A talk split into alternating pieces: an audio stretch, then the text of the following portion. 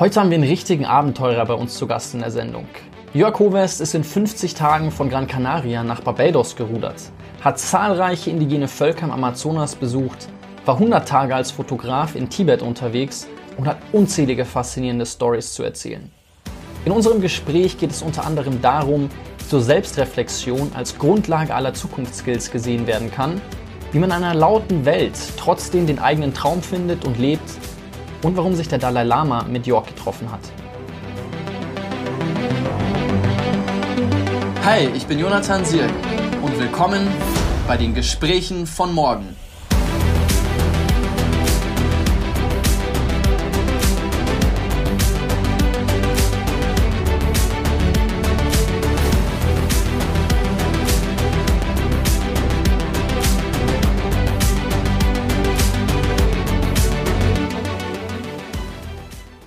Jörg, herzlich willkommen bei den Gesprächen von morgen. Ich freue mich richtig auf das Gespräch mit dir.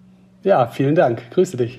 Ich will gleich am Anfang sagen, wieso ich mich so darauf freue. Als ich das letzte Mal, nachdem wir uns gesehen haben, nach Hause gefahren bin, habe ich mich ganz stark an ein Zitat von Goethe über Humboldt in der neuen Humboldt-Biografie erinnert gefühlt. In der Biografie von Andrea Wulff, da sagt Goethe, dass man, wenn man mit Humboldt zusammen war, selbst in einer Stunde, man es nicht hinbekommen würde, das in acht Tagen zu lesen, weil der so viel zu erzählen hat. Und als du mir von deinen ganzen Abenteuern erzählt hast, habe ich mir gedacht, wow, irgendwie so stellst du für mich mit den ganzen Parallel so einen modernen Humboldt dar, der um die Welt reist und versucht, die Welt besser zu machen. Und ich bin mal gespannt, deine Stories hier zu hören und würde mal einsteigen mit deinem letzten großen Abenteuer. Du bist ja am 1. Dezember letztes Jahr aufgebrochen in Gran Canaria und nach Barbados gerudert und warst mit zwei Freunden 50 Tage auf dem offenen Meer unterwegs.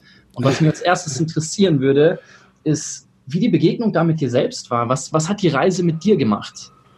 Ja, erstmal, erstmal vielen Dank für dieses Kompliment äh, mit dem Vergleich zu Humboldt. Äh, auch wenn ich dir nur eine winzige Kurzgeschichte erzählt habe in der wenigen Zeit, die wir hatten, ähm, habe ich selbst auch gemerkt, dass man tatsächlich Tage bräuchte, um das alles nochmal äh, Revue passieren zu lassen. Aber ähm, ja, dafür haben wir jetzt den Podcast und darauf freue ich mich. Ihr müsst euch vorstellen, diese Ruderüberquerung war an erster Stelle für mich eine, ja, nicht nur eine große Herausforderung physischer Natur, sondern auch vielmehr eine extreme Selbstreflexion. So eine mhm. Reise über den Ozean hat natürlich extremst mit einer ganz tiefen Demut zu tun, die man dann verspürt. Und ein bisschen muss man sich das vorstellen. Die meisten Leute denken natürlich erst an den Strapazen, ähm, an, der, an, de, an den Gefahren, die man da draußen hat und an diese unbändige körperliche Leistung, die man vollziehen muss. Aber nichtsdestotrotz bleibt dieses unglaublich krasse Gefühl von Demut, die, die man verspürt, um zu reflektieren, wie klein man ist auf diesem Planeten und ja, welchen Sinn und Zweck man erfüllt in seinem Leben. Und das war ein ganz großer Augenblick für mich. Und wenn du jetzt 50 Tage da allein, ich meine, gut, du hattest zwei Freunde dabei, aber es gab ja trotzdem ganz viele Momente, wo du für dich warst, vor allen Dingen die Nächte so unter dem Sternenhimmel. Ähm, jetzt hast du das schöne Wort Selbstreflexion schon eingebracht.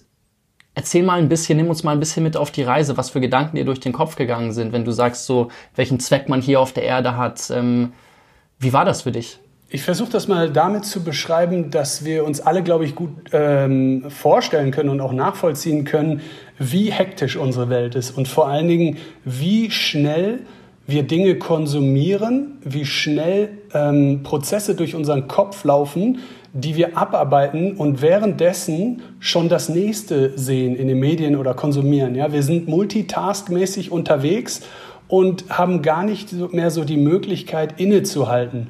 Und ich beschreibe das immer gerne mit dem Gefühl, dass ich zum, wirklich zum allerersten Mal über eine so lange Zeit die Chance hatte, einen einzelnen Gedanken festzuhalten und darüber nachzudenken. Und das ist etwas, was ich ja so ein bisschen Vielleicht ist es vergleichbar mit einer Pilgerfahrt oder mit einem Aufenthalt im Schweigekloster, irgendwie sowas. Ja? Aber man hat jetzt die Möglichkeit, da draußen in dieser unendlichen Monotonie des Ozeans nachzudenken. Ja? Man kann nachdenken und man nimmt sich quasi einzelne Fragmente raus aus der Vergangenheit oder aus der Gegenwart und verinnert die extremst in, in, in, in, seinem, ja, in seiner Vorstellung, in seiner ganzen facettenreichen Ausführung dessen, was man damit macht und noch vorhat. Und das ist, glaube ich, eine, ja, vielleicht, ich möchte fast sagen, das Schönste von dieser Reise. Mhm. Jetzt kann man sich vorstellen, man ist tatsächlich unter den absoluten klarsten, klarsten Sternenhimmel da draußen, hat über sich die ganze Galaxie und realisiert dieses Größenverhältnis. Also unbeschreiblich, unbeschreibliches Gefühl. Ein großes Thema hier in unserem Podcast ist das Thema Future Skills. Und die Frage nach den Future Skills, also was relevante Future Skills sind, ist eine ganz schwierige Frage. Dann heißt es irgendwie oft, es wären Themen wie agil arbeiten zu können oder New Tech zu beherrschen, Daten zu verstehen oder irgendwie Mensch-Maschinen-Interfaces zu designen. Und wenn ich jetzt als Person mit einem philosophischen Hintergrund das alte Gnauti-Soton ausgraben würde, also die Inschrift vom Tempel in Delphi, so dieses berühmte Erkenne dich selbst, und ja. die These aufstellen würde, dass die Selbstreflexion und die Selbstkenntnis die Grundlage aller Zukunftsskills wäre, was würdest du dann als sehr, sehr reflektierter Mensch, der die Welt aus so vielen unterschiedlichen Facetten kennenlernen durfte, was würdest du dazu sagen? Was ist deine Meinung dazu? Also ich sehe das grundsätzlich genauso. Ja? Man muss sich das vorstellen, dass die Skills jeden Einzelnen nur aus Erfahrungswerte seines eigenen Lebens herrühren können.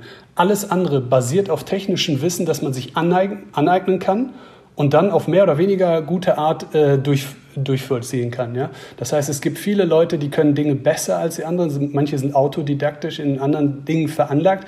Aber am Ende zählt eine extrem große Sozialkomponente, die meines Erachtens nach aus der Gesamtheit des Lebens hervorgeht. Und das hat was mit ja, Weisheit und Erfahrung zu tun.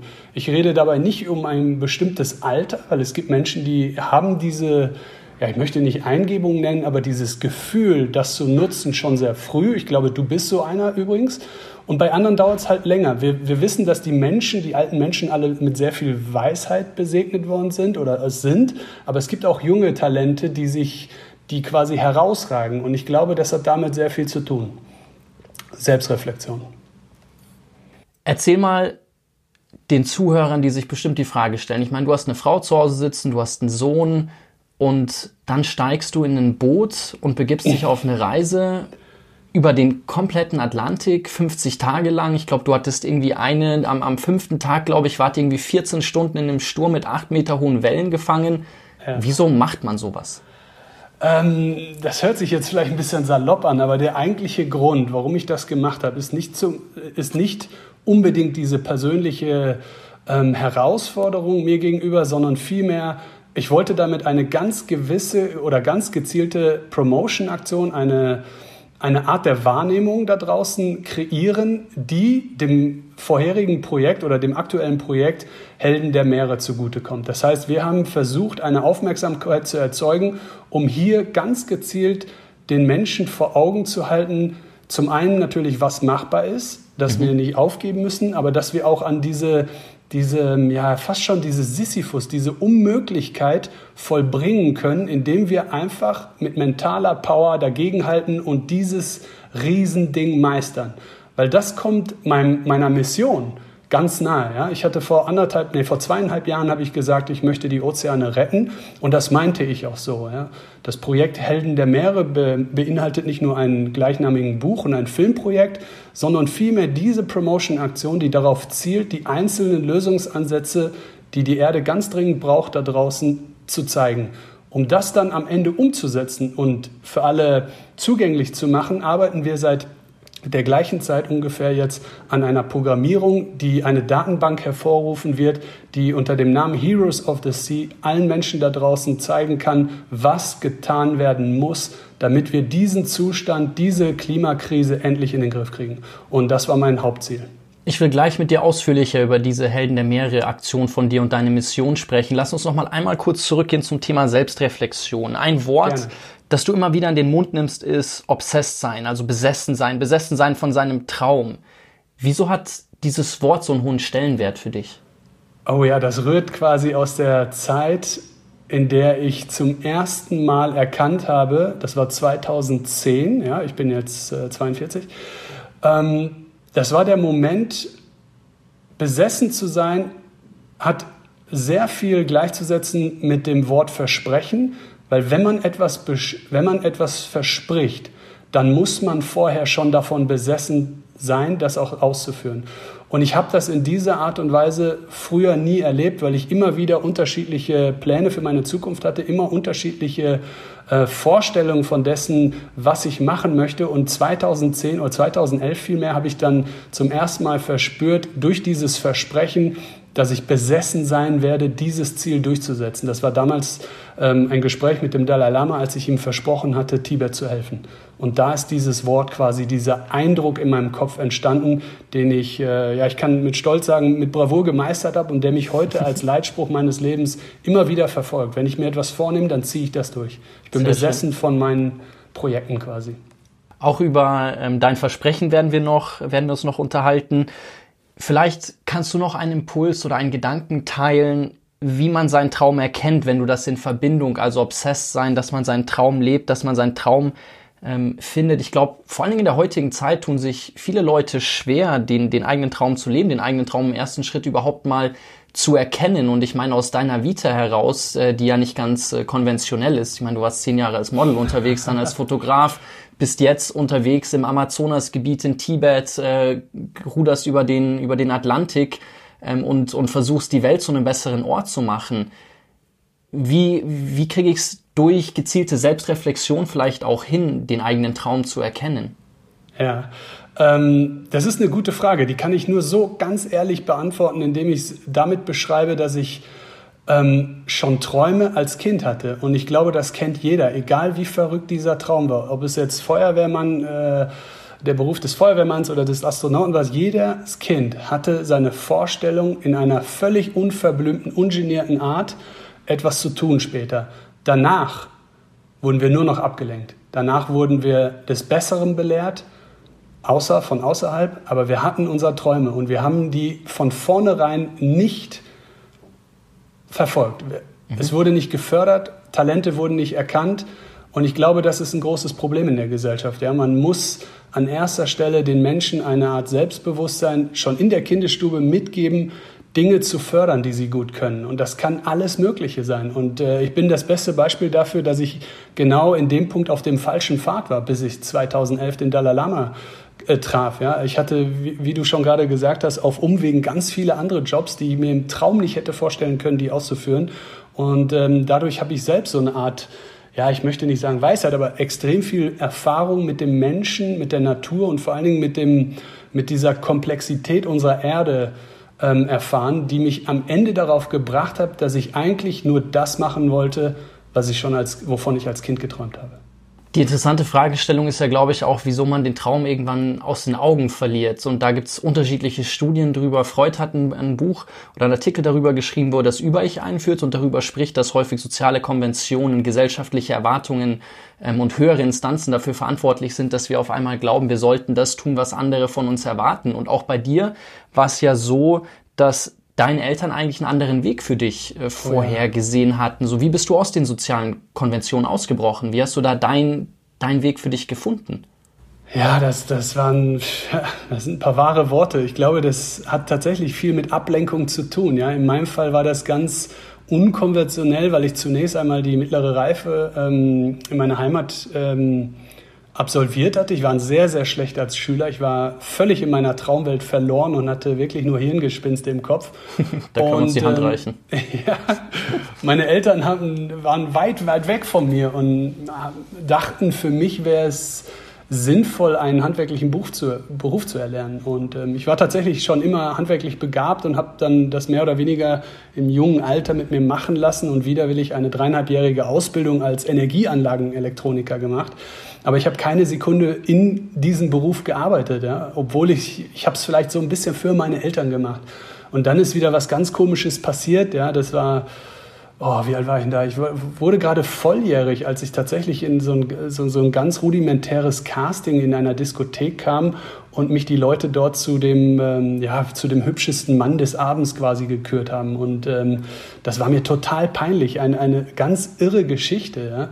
Ja? Und, ähm, Warst du dann nicht irgendwie Face of Germany 1996 oder so? Ja, genau, das kam noch danach. Ja, es kam dann ein weiterer Wettbewerb und dann folgte eins zum anderen. Dann trifft man Agenten und Leute werden auf einen aufmerksam und erwarten einen schon in den großen Modemetropolen dieser Stadt, um dort als Fotomodell aufzutreten. Ja, das war völlig crazy für meine Welt, weil ich, ich fand mich überhaupt nicht hübsch, ja, ich überhaupt nicht, ja, 0,0 und mir war das zutiefst peinlich. Aber dann hatte ich Interesse gefunden an, diese, an diesem Leben aus dem Koffer und das viele Reisen. Und man kann sich vorstellen, wie aufregend das ist für so einen gerade mal Volljährigen, äh, der alleine um die Welt jettet und äh, ja, Sachen wie Monte Carlo, New York, Paris, äh, Mailand, diese großen Städte, Hongkong, Cape Town, ja, und äh, den Rest kann man sich dazu reimen, wie, wie spannend das ist. Aber ich habe in der ganzen Zeit, als ich das gemacht habe, immer diese, ja, ich möchte nicht sagen Leere im Kopf verspürt, aber ich habe gemerkt, dass dieses ganze Business so extrem oberflächlich ist, dass sich mhm. eine, eine ein, ein wahnsinnige Leere in meinem Kopf bildet, die, die ich immer dann verspüre, wenn dieser Job vorbei ist, wenn ich ausgezahlt worden bin und dann trotzdem allein in meinem Hotel sitze und sagte, okay, wer, wer findet das jetzt geil, wer hat es überhaupt mitgekriegt? Ja, das waren in Zeiten, wo es noch kein Internet und Instagram gibt und also das gab es alles nicht. Ja? Das heißt, man war in seinem eigenen Kosmos gefangen, konnte das nicht teilen aber man hatte schon den Drang dazu, das zu teilen. Damals haben wir ja noch gedacht, wir müssten weltberühmt werden über riesige Plakate auf den Bushaltestellen. Das war so das einzige Ding da draußen, wo das jeder gesehen hätte. Ne? Also mehr gab es nicht. Ja? Und äh, in dieser Zeit habe ich mich echt irgendwie so ein bisschen verloren auch gefühlt. Ja? Ich habe das zwar gerne gemacht, ich habe auch damals schon immer fotografiert, hatte meine analoge Kamera immer mit mir und habe es genossen, selber Fotos zu schießen in einer Branche, in der ich selber fotografiert wurde und das Hauptmotiv war. Und äh, das war am Ende meine beste Schule, ähm, quasi von den Profis als, ähm, als Beobachter eine weitere Lehre durchzuziehen. Ne? Das bedeutet, die aus den sozialen Konventionen auszubrechen, kann ich, indem ich vielleicht auch mal einen gewissen Opportunismus ergreife, mich von Chancenmöglichkeiten, die sich auf dem Weg auftun, ähm, mitnehmen lasse, aber gleichzeitig den, den Traum der ja in dir geschlummert hat und der ja schon bei dir im frühen Kindesalter da war, nicht aus den Augen verliere. Habe ich das richtig verstanden? Absolut. Man merkt ja vielleicht, dass jeder Mensch, jeder Einzelne für sich so ein eigener Charaktertyp ist. Und man merkt, dass jeder auf so, äh, auf so eine ganz bestimmte Weise ähm, eine Eigenschaft an sich hat, die, die fast schon wie so ein USP ist, ja, so ein Alleinstellungsmerkmal.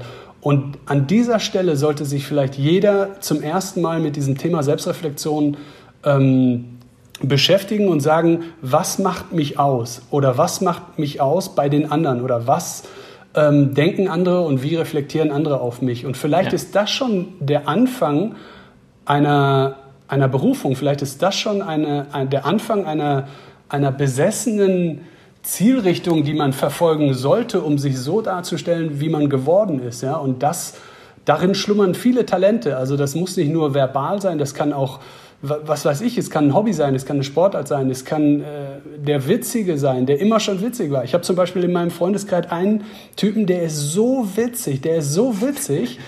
Aber er ist irgendwie äh, bei O2 im Telefonshop seit 30 Jahren. Und ich denke mir immer, boah, an dir geht der beste Comedian flöten. Ne? Und auch er ist mittlerweile tot, unglücklich, aber hat immer seinen Humor bewahren. Und hier unter den Kreisen in München gilt der Typ als der lustigste, den wir kennen. Ja? Und da möchte ich ganz klar sagen, der hat sein Talent total verspielt, weil er auch, ja, ich, ich weiß es nicht, weil er sich zu Genüge damit abfindet, die Summe XY zu verdienen, seine kleine Wohnung zu haben und der Telefonmann zu sein. Ne? Einer meiner Lieblingsfilme ist Der Club der Toten Dichter und da wird ja Thoreau häufig zitiert und einer seiner sehr tragischen, aber treffenden Zitate, finde ich, ist, dass, das, dass die meisten Menschen Leben in stiller Verzweiflung führen, weil sie irgendwann, glaube ich, den eigenen Traum aus den Augen verlieren oder sagen, jetzt ist es zu spät, um ihn nochmal irgendwie aufzugreifen, zu leben oder weil man sich irgendwie dann gesellschaftlichen Erwartungen hingegeben hat und, und nicht mehr den Willen aufbringt zu sagen, okay, komm, ich, ziehe jetzt trotzdem hier das durch, wofür ich glaube, da zu sein. Das, was du ja auch angesprochen hattest, was dir nochmal unter dem Sternenhimmel während deiner Reise so bewusst geworden ist. Okay, was ist eigentlich mein Zweck hier? Absolut. Wobei ich sagen möchte, dass es nie, dass es kein Alter dafür gibt. Also es ist nie ja, zu spät, sein ganzes Leben zu verändern. Man kann alles sofort verändern. Also nichts bindet uns auf der Welt. Wir sind nur viel zu verwöhnt hier in Deutschland. Es geht uns allen gut. Wir sind befangen in unsere Verpflichtungen. Wir haben alle einen super Job. Alle verdienen Geld. Wir müssen nur mal nach draußen gucken in die andere Welt. Ja? Und ähm, vielleicht rührt daher meine große Erfahrung, weil ich habe jetzt irgendwie über 80 Länder bereist und ich war, glaube ich, mehr in der dritten Welt unterwegs als hier im verwöhnten München. Und ähm, ich weiß, was, ich weiß was, was sich echt anfühlt. Ja? Und ja. Ähm, es hat auch sehr viel mit Glück und Lachen zu tun. Ich habe so viele glückliche Menschen auf der Welt gesehen, die so einfach so bettelarm sind, wo wir erst schockiert waren, als wir das erlebt haben und dann zu erfahren, dass die viel glücklicher sind als wir. Ja? Und ich glaube, das Glück liegt in jedem seinen eigenen Humor, die Fähigkeit zu haben, zu lachen und vor allen Dingen mit wem. Ja? Und alles andere ist nebensächlich. Ja, also da soll mir keiner erzählen, man hätte keine Möglichkeiten hier in Deutschland. Man kann sofort alles machen, was man möchte. Du hast gerade davon gesprochen, dass man auch irgendwie reflektiert, was aus einem geworden ist, was man heute macht. Du bist ja heute irgendwie moderner Abenteurer, reist um die Welt. Und was ich mich gefragt habe, ist so, was erzählst du deinem Sohn? Also was, was, was, was für einen Job du machst? Und was gibst du auch deinem Sohn mit auf den Weg, der ja an dir beobachten kann, ähm, was es heißt, irgendwie seinen Traum zu leben, auch wenn der jetzt nicht irgendwie der gängige, dem, dem, dem gängigen Weg entspricht? Okay, die Frage hat er mich tatsächlich schon gestellt und ich habe ihm gesagt, genau das waren meine Kindheitsträume, als ich in deinem Alter war. Und im gleichen Atemzug werde ich ihn fragen, oder habe ich ihn schon gefragt, was er denn machen möchte. Und er wird mir natürlich irgendwelche Dinge erzählen, die für gar keinen Menschen da draußen äh, realisierbar sind. Ja? Er sagt zum Beispiel, er möchte Profi-Basketballer werden. Und dann sage ich, kein Problem, dann wirst du Profi-Basketballer. Und ich setze heute alles an dem Tag, sein Glauben oder sein Bewusstsein für dieses Ziel so zu stärken, bis zu dem Punkt, an dem er selbst realisiert, okay, das war nur eine Phase in meinem Leben, ich will jetzt super Prof, äh, Fußballer werden oder äh, interessiert sich zum Beispiel für Architektur. Jetzt habe ich so ein Computerprogramm ihm gekauft, wo er selber äh, Häuser entwerfen kann. Also alles, was er mir sagt und äh, nahelegt, versuche ich zu fördern, wie als wäre es quasi mein kleinen Talentkader, äh, den ich da versuche aufzubauen. Ja? Also das ist ganz wichtig für Kinder in, in dieser Entwicklungsstufe, dass, dass man ihm, dass man den Menschen bestärkt, schon sehr früh an sich selbst zu glauben. Und das war bei mir nicht der Fall und deswegen musste ich das über einen etwas größeren Umweg später erst realisieren. Du hast die Helden der Meere schon angesprochen, so heißt ja dein letztes Buch und die Kampagne, an der du aktuell arbeitest. Und wenn ich es richtig gelesen habe, porträtierst du ja darin sechs Persönlichkeiten, die dir auf deinen Reisen begegnet sind, die sich für unsere Meere und gegen die Verschmutzung der Meere einsetzen. Ist das richtig?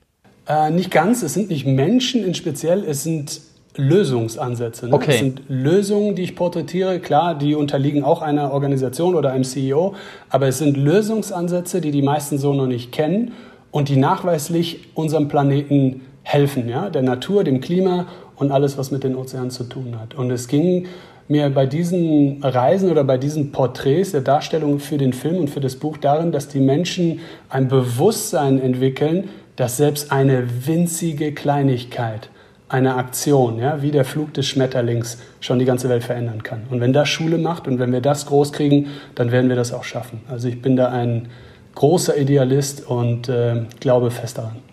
Ich glaube, dass es gut ist, dass es äh, Menschen wie dich auf dieser Welt gibt. Wir brauchen immer Idealisten. Sag mal kurz ein Beispiel für so eine Lösung, von die du porträtiert hast. Ja, vielleicht um das, vielleicht das aktuellste Thema anzusprechen. Es geht um die weltweite Plastikverschmutzung. Also das ist, glaube ich, so das nächste Thema mit den, mit den kürzesten, mit den dichtesten Berührungspunkten jedes Menschen auf der ganzen Welt. Wir alle kennen das Problem. Wir alle sind extrem große Konsumenten. Ich bin kein Mensch, der sagt, äh, Plastik ist schlecht, auf gar keinen Fall. Das ist die, wir sind quasi die Generation des Plastiks. Ja? Also wir sind mit Plastik aufgewachsen. Plastik ermöglicht uns die ganze Welt, ein großartiges Material. Nur der Umgang mit diesem Plastik, vor allen Dingen im Recycle-Bereich, ist sehr, sehr verkümmert in den letzten Jahren. Das unterliegt so ein bisschen der Industrialisierung von Europa und Deutschland, aber die Auswirkungen dessen sehen wir in der dritten Welt. Und hier kann man Maßnahmen ergreifen, wo sie wirklich notwendig sind, um die Natur zu schützen. Und dafür gibt es simple ähm, Lösungen da draußen. Und die habe ich mit teilweise drastischen, erschreckenden Bildern ähm, porträtiert und in den Film aufgenommen. Ja, ich rede hier von den Hotspots der Müllverschmutzung unserer Welt. Und da gibt es eine Lösung für.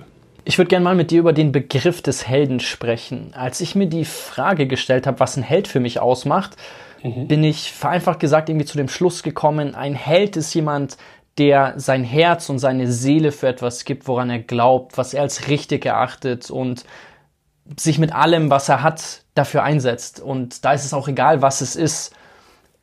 Jetzt hast du das Buch geschrieben. Was, wie sieht es bei dir aus? Was, was macht ein Held für dich aus? Wieso hast du das Helden der Meere genannt? Ja, weil ich diese, dieses, genau dieses, ja, wie möchte ich sagen, diese, diese Balance, dieses Gegengleichgewicht, ich nehme jetzt mal Spider-Man, ja, realisieren werde. Das eine ist eine fiktive Person und das wird am Ende gut ausgehen. Wir kennen Spider-Man, wir kennen Superman, wir kennen die Helden.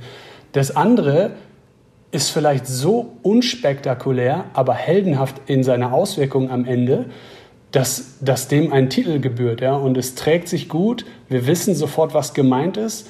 Und wenn ich dann von Einzeltätern, ich nenne sie Täter, spreche, die eine, eine, ja, eine, eine Kleinigkeit da draußen ausführen, die aber Schule gemacht hat und heute auf der ganzen Welt schon exist seine Existenz findet, dann hat dieser Mensch sich einen heldenhaften Titel zuzuschreiben, der die ganze Welt verändern kann. Ja? Und somit finde ich, ähm, gebührt dieser Titel sehr vielen Menschen, allen Menschen, die sich ehrenamtlich für etwas einsetzen, allen Menschen, die besessen davon sind, ähm, zu handeln und nicht nur zu sprechen. Ja? Es müssen ja. Taten folgen hinter all den Worten. Und äh, das sind alles Menschen, die eher unter dem Radar sehr ähm, introvertiert sind und gar nicht so, ja, von denen man gar nichts weiß. Und deswegen habe ich versucht, denen eine Plattform zu kreieren, die sich heute Helden der Meere nennt.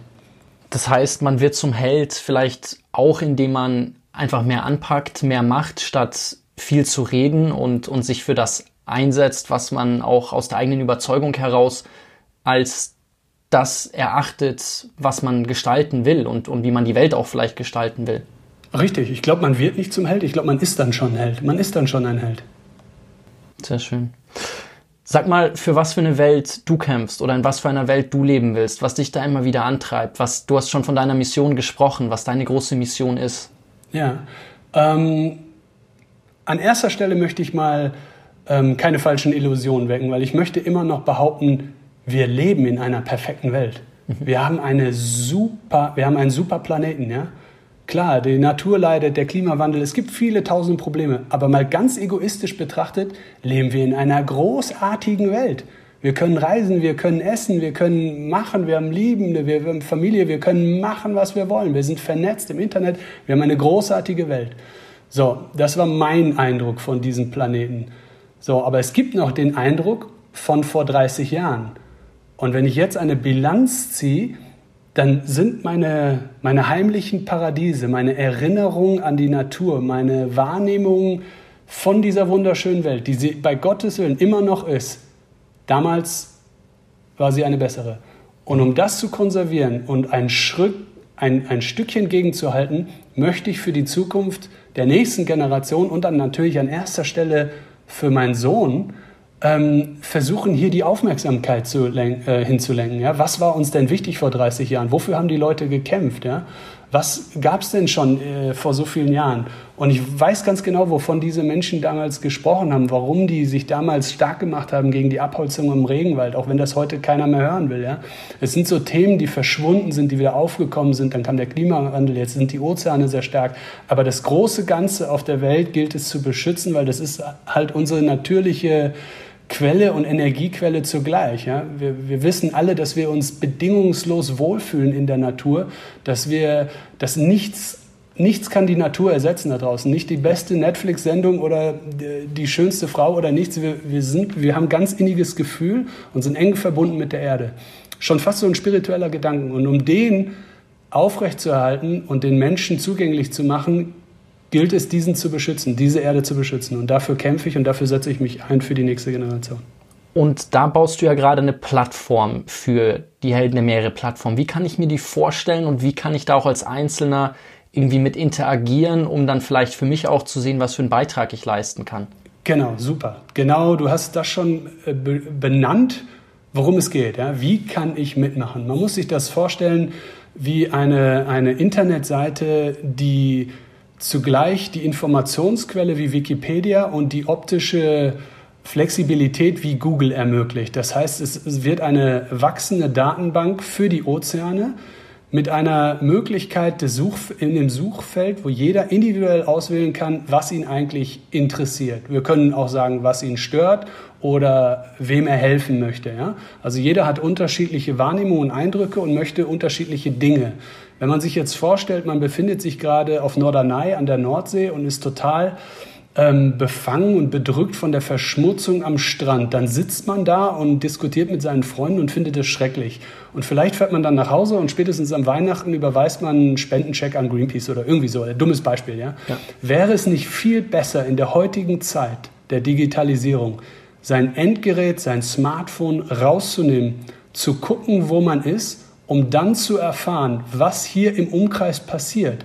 wie man nachhaltiger sein kann, wem man helfen kann, was man selber machen kann, wie man sich an erster Stelle mal informieren kann. Ja? Warum liegt da eine tote Seerobbe? Warum äh, schwimmen da so viele Plastikteile? womit hat das was zu tun? Wir, uns interessiert das. Wir, sind, ähm, wir möchten diese Informationen aufsaugen. Ja?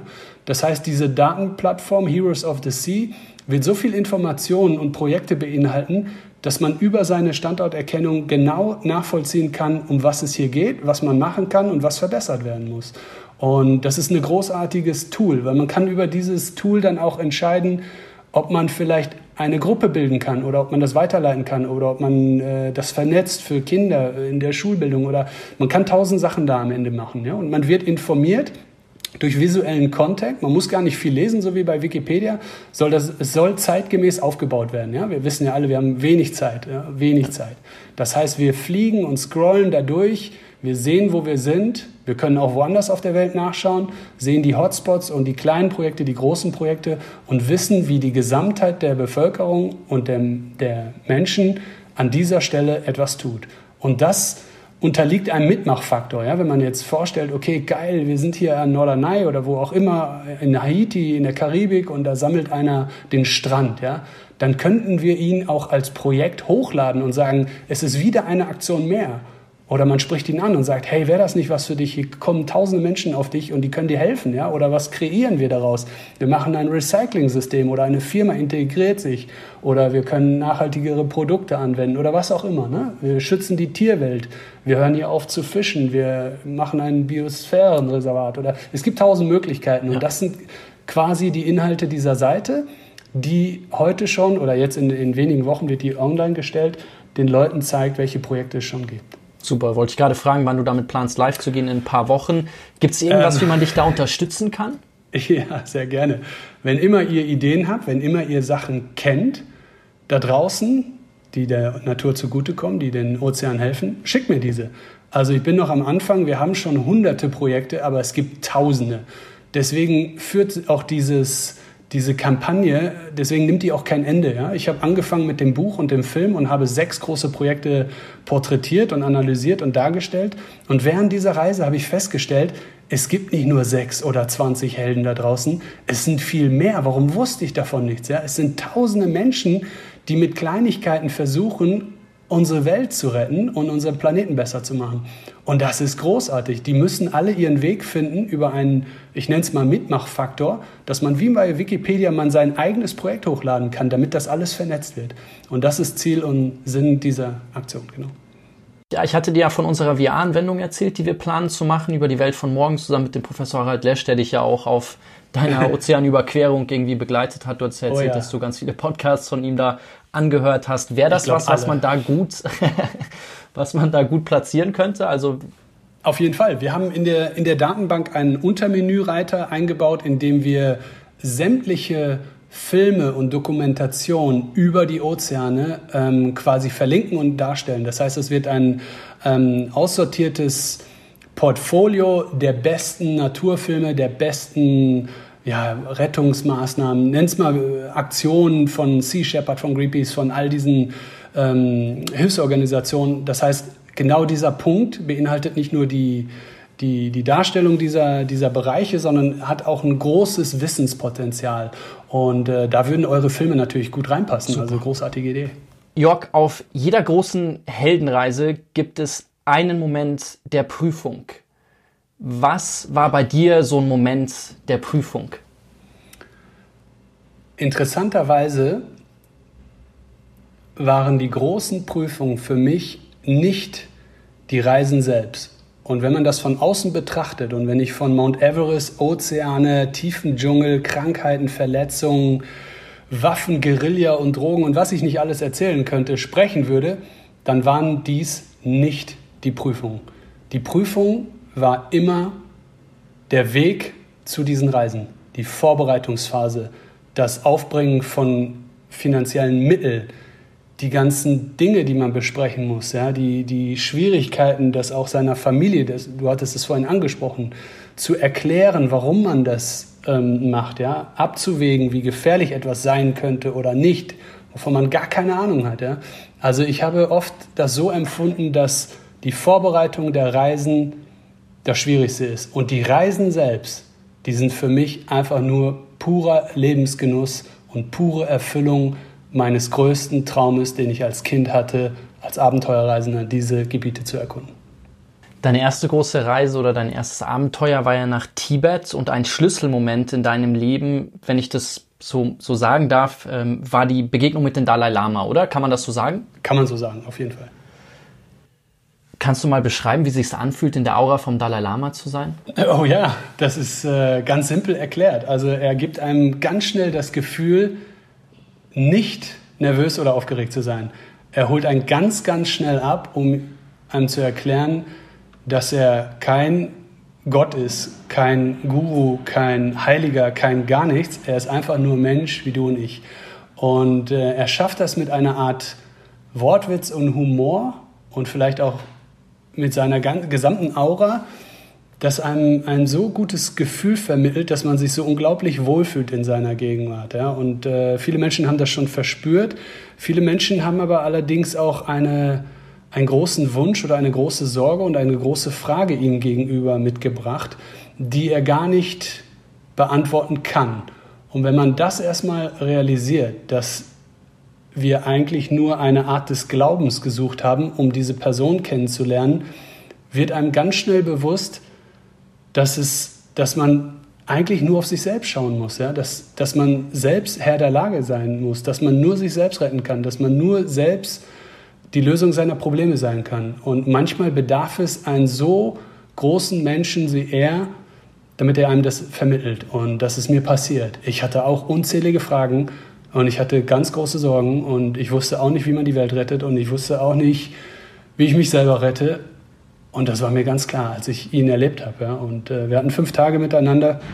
Es war eine sehr intensive Zeit, weil ich war der einzige Fotograf für ihn und durfte mit in seine quasi privaten Gemächer und hatte dort viel Zeit. Und äh, er hat mir nur eine simple Frage gestellt. Er hat mir gefragt, Jörg, was willst du eigentlich machen in deinem Leben? Und ich dachte, das war klar. Ich bin ja hier als Fotograf, ich fotografiere dich und das ist alles super geil und ich bin super aufgeregt. Und aber als er mich das gefragt hat, hatte ich den, den Gedanken eines kleinen Kindes und ich habe gesagt, mein größter Traum war immer National Geographic Fotograf zu werden. Und er hat es ganz einfach beantwortet. Er hat einfach nur gesagt, dann wirst du das auch machen. So einfach kannst du. Er hat, dich ja, er hat dich ja getroffen, nachdem du eigentlich so eine Phase hattest. Du hattest es vorhin schon erwähnt im Zuge deiner ähm, Karriere als Model und danach auch als Fotograf, ja. wo du eine gewisse Lehre verspürt hast. Und daraufhin hast du ihm einen Brief geschrieben. Genau. Wieso ja, glaubst du, hat er dich getroffen? Also so, du bist vermutlich nicht der einzige Mensch, der ihm einen Brief geschrieben hat und nicht der einzige, der sein Fotograf sein möchte. Ich umschreibe das mal aus der Sicht all meiner Freunde, ja? all, all, aller Menschen, die mich kennen. Ähm, in der Zeit habe ich mich tatsächlich nicht gut gefühlt. Ich, ich hatte zwar keine finanziellen Sorgen und ähm, ich habe die ganze Welt gesehen, bin als Model und als Fotograf um die Welt gereist, hatte nur schöne Frauen um mich herum und alles war super geil, ja. Aber ich habe mich unglücklich gefühlt. Ich war ja fast schon deprimiert, ja. Und ähm, ich habe da ein Buch gelesen von ihm und habe mir überlegt, wow, den möchte ich mal kennenlernen, dem schreibst du jetzt mal deine Gedanken auf und äh, dem schreibst du einfach einen Brief. Ja? Und wie ich das gemacht habe, haben das ein paar Leute mitgekriegt, die haben gesagt, Jörg, du kannst doch diesen Menschen keinen Brief schreiben, der wird niemals antworten, das geht doch überhaupt nicht. Ja? Und das war ganz einfach für mich. Ich, mit jedem, der das gesagt hat, jeder, der mir das gesagt hat, dem habe ich gefragt, hast du das denn schon versucht? Und er hat Nein gesagt, aber er war sich hundertprozentig sicher, dass das nicht geht. Und das hat mich so bestärkt, diesen Brief abzuschicken, dass ich mir auch echt Mühe gegeben habe mit, mit dem Inhalt dieses Briefes, der ich den dann einfach abgeschickt habe und dann kam auch sofort die Antwort. Und das war einfach großartig. Das war so ein Schicksalsding in meinem Leben. Und ähm, dann begann mein Leben eigentlich, meine Sinnhaftigkeit meines Daseins. Ja? Und von dem Moment wurde alles gut. Finde ich richtig cool, dass du das gemacht hast. Ich habe auch schon öfter die Erfahrung gemacht, so wenn man Leuten, Vorbildern irgendwie eine authentische, aufrichtige Nachricht auch kalt schreibt, ich habe eigentlich fast immer eine Antwort darauf bekommen. Ja, warum auch nicht? Klar. Ja. Du hattest vorhin schon das Versprechen erwähnt, was du ihm damals gegeben hast. Kannst du mal die Story dahinter erzählen, auch vielleicht den Kontext, den Rahmen, in dem du ihm dieses Versprechen gegeben hast? Oh ja, ja, ja, ganz wichtige Message. Also wenn man den Dalai Lama einmal erlebt oder mit ihm zusammen ist für eine längere Zeit oder seine Veranstaltung verfolgt, dann merkt man doch sehr stark oder ich habe sehr stark verspürt, dass es ein, ein sehr einseitiger Dialog ist. Ja? Die Menschen suchen ihn auf haben eine große Sorge oder eine große Frage und richten diese an ihm. Und ähm, ich habe dieses Ungleichgewicht verspürt, weil ja eigentlich er der Mensch ist, der am meisten Hilfe braucht. Ja? Wer sich mit seiner Biografie ein bisschen auskennt, weiß, dass der Dalai Lama ein Flüchtling ist. Er darf seine Heimat nie wieder bereisen. Und ähm, es gibt immer noch quasi in Anführungsstrichen sein Volk, die Tibeter. Ja? Das sind Millionen Menschen, ähm, die inbrünstig noch an ihm glauben und hoffen, dass alles irgendwie gut wird. Und es wird gar nichts gut in Tibet. Die Situation ist dramatisch, ja, und trotzdem gibt es diesen Geist, dieses geistliche Oberhaupt, Oberhaupt da draußen, das eine so hohe Anerkennung, eine so hohe ja, Berechtigung gefunden hat in der Welt und den Zuspruch vieler Menschen, dass ich mir immer vorgestellt habe, warum denn alle Menschen ihn um Hilfe bitten und nicht wir ihm Hilfe anbieten. Ja? Und das war so mein, mein, ja, mein Trigger, das war so der auslösende Moment für mich, nach fünf Tagen ihm noch einen Brief zu schreiben, um darin zu erläutern, dass ich ihm hiermit verspreche, etwas für Tibet zu tun. Und ähm, das habe ich gemacht. Ich habe ihm quasi ganz einfach noch einen Brief geschrieben, in dem ich gesagt habe, dass ich Tibet bereisen will und dass alleine. Ich wusste, dass das nicht machbar ist, aber ich habe gesagt, ich werde das irgendwie schaffen und ich werde herausfinden, wie es eine dritte und vierte Generation nach deiner Flucht es heute noch schafft, an dich so inbrünstig zu glauben und das ohne sämtliche Informationsquelle durch die Medien, ohne sämtliche Fürsprecher in Tibet, weil da in Tibet ist jeder gegen ihn. Ja? Und ähm, das war mein Versprechen und das habe ich eingelöst. Und du hast ja dann auch in sehr prominenter Runde äh, bekannt gegeben, oder? Wenn, wenn, wenn ich mich an deine Geschichte da richtig erinnere. Das war doch beim Abendessen, oder? Ja, richtig. Man muss sich das vorstellen, wenn man natürlich im, im engsten Kreise des Dalai Lamas unterwegs ist, dann ist man auch mit dabei, wenn äh, viele Politiker und ranghohe Menschen dort in der Runde sitzen. Ja? Und da ich der Fotograf war an diesen Abends, war ich Teil dieses Tisches und äh, wahrscheinlich für viele deplatziert, aber ich hatte meinen, meinen Job ich, und habe die Chance genutzt. Ja. dazu reichte ein Gläschen Rotwein, um Mut anzutrinken. Und dann habe ich ihm einen zweiten Brief geschrieben. Und am nächsten Morgen habe ich, hab ich allen, denen am Tisch saßen, gesagt, Leute, ihr wart live dabei. Ich habe dem Dalai Lama das versprochen. Jetzt müsst ihr mir helfen. Wie lange war es dann von dem Augenblick des Versprechens, bis du dann nach Tibet reisen konntest und da dein, dein erstes Abenteuer gestartet hast? Ähm, das war ungefähr ein Jahr, ein extrem schwieriges, langes Jahr. Ja, mir wurde in diesem Jahr erstmal bewusst, was ich getan habe.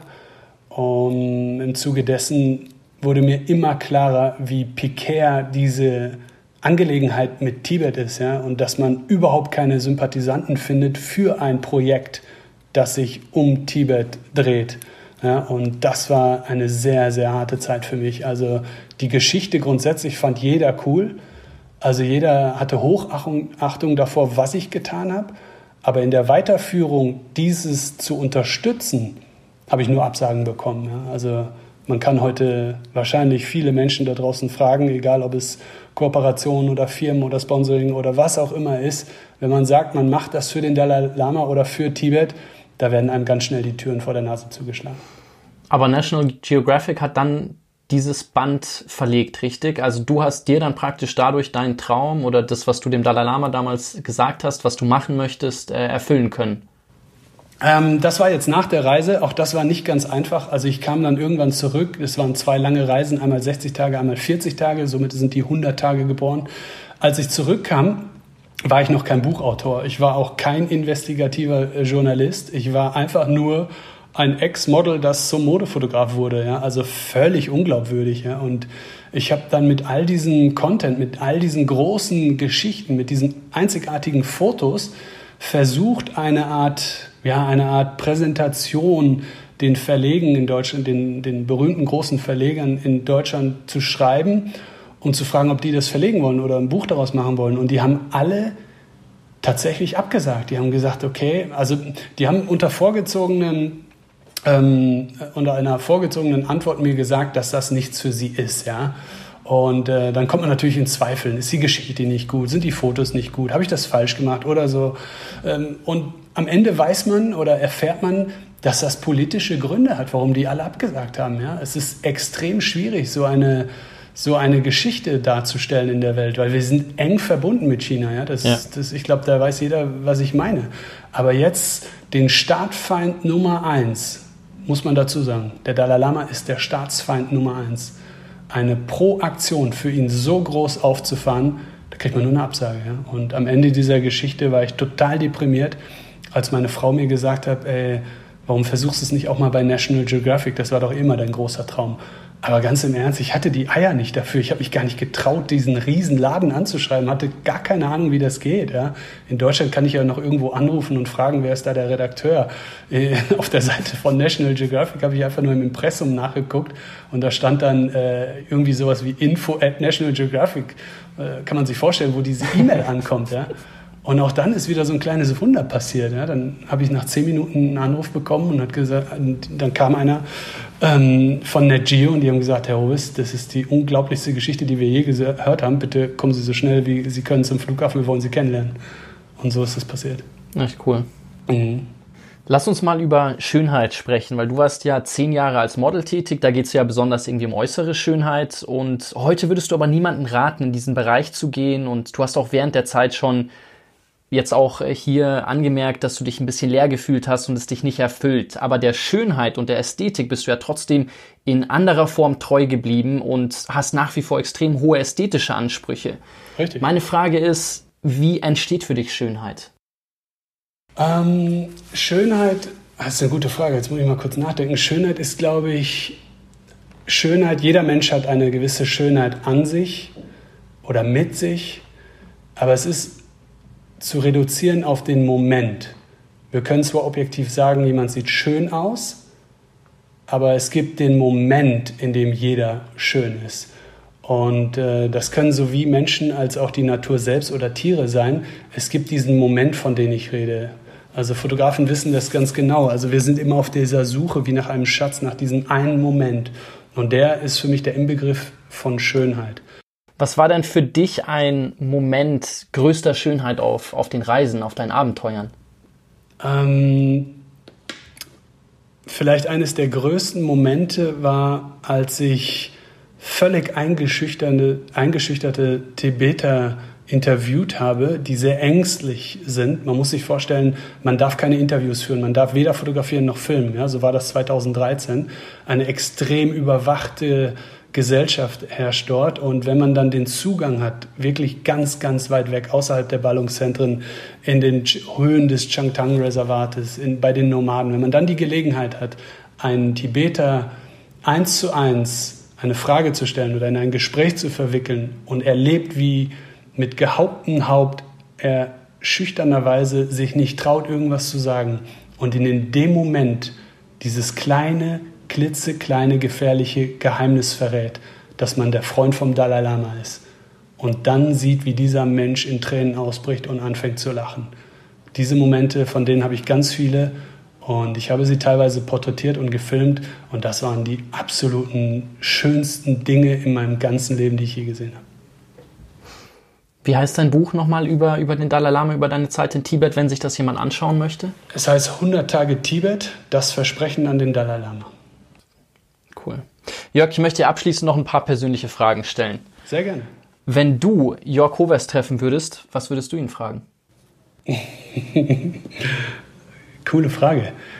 Wenn ich Jörg Hovers treffen würde, ich würde ihn vielleicht auch dasselbe fragen, das du mir am Anfang des, dieser Sendung gesagt hast. Ich würde ihn fragen, wie findet man seine Passion, seine Leidenschaft? Wie kann ich herausfinden, was ich am allerliebsten mache. Ich würde ihn gar nicht nach einer Empfehlung fragen zu einem Beruf, von dem er vielleicht gar keine Ahnung hat oder nichts damit zu tun hat, sondern ich würde ihn fragen, wie finde ich das eigene Ich?